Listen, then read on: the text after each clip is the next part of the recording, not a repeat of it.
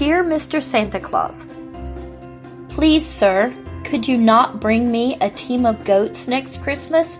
I do want them so much. Other little boys, no bigger than I am, have a pair of goats to play with.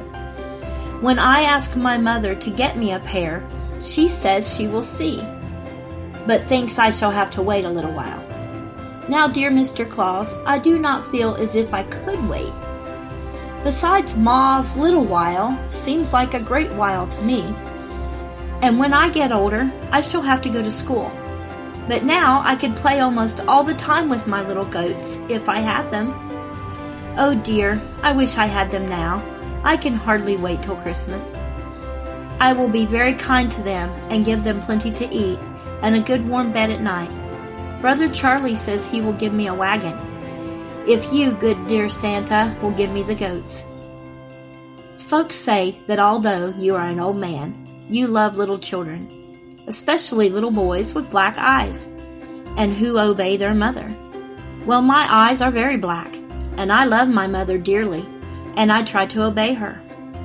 My name is Francis Lincoln Noble. I live at two fourteen South eighth Street, Williamsburg, Long Island. The house is quite high, but dear Mister Santa Claus, I think your nimble deer can climb to the top of it. You can put the little goats right down through the chimney in Ma's room. I will take away the fireboard so that they can come out at the fireplace. Oh, how happy I shall be when I wake in the morning and see them.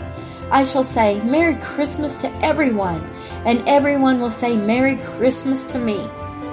But dear good Mister Santa Claus, if you cannot get to the top of the chimney to put them down the chimney, please to bring them up the front steps and tie them to the doorknob, and then blow your whistle, and I will run right down to the door.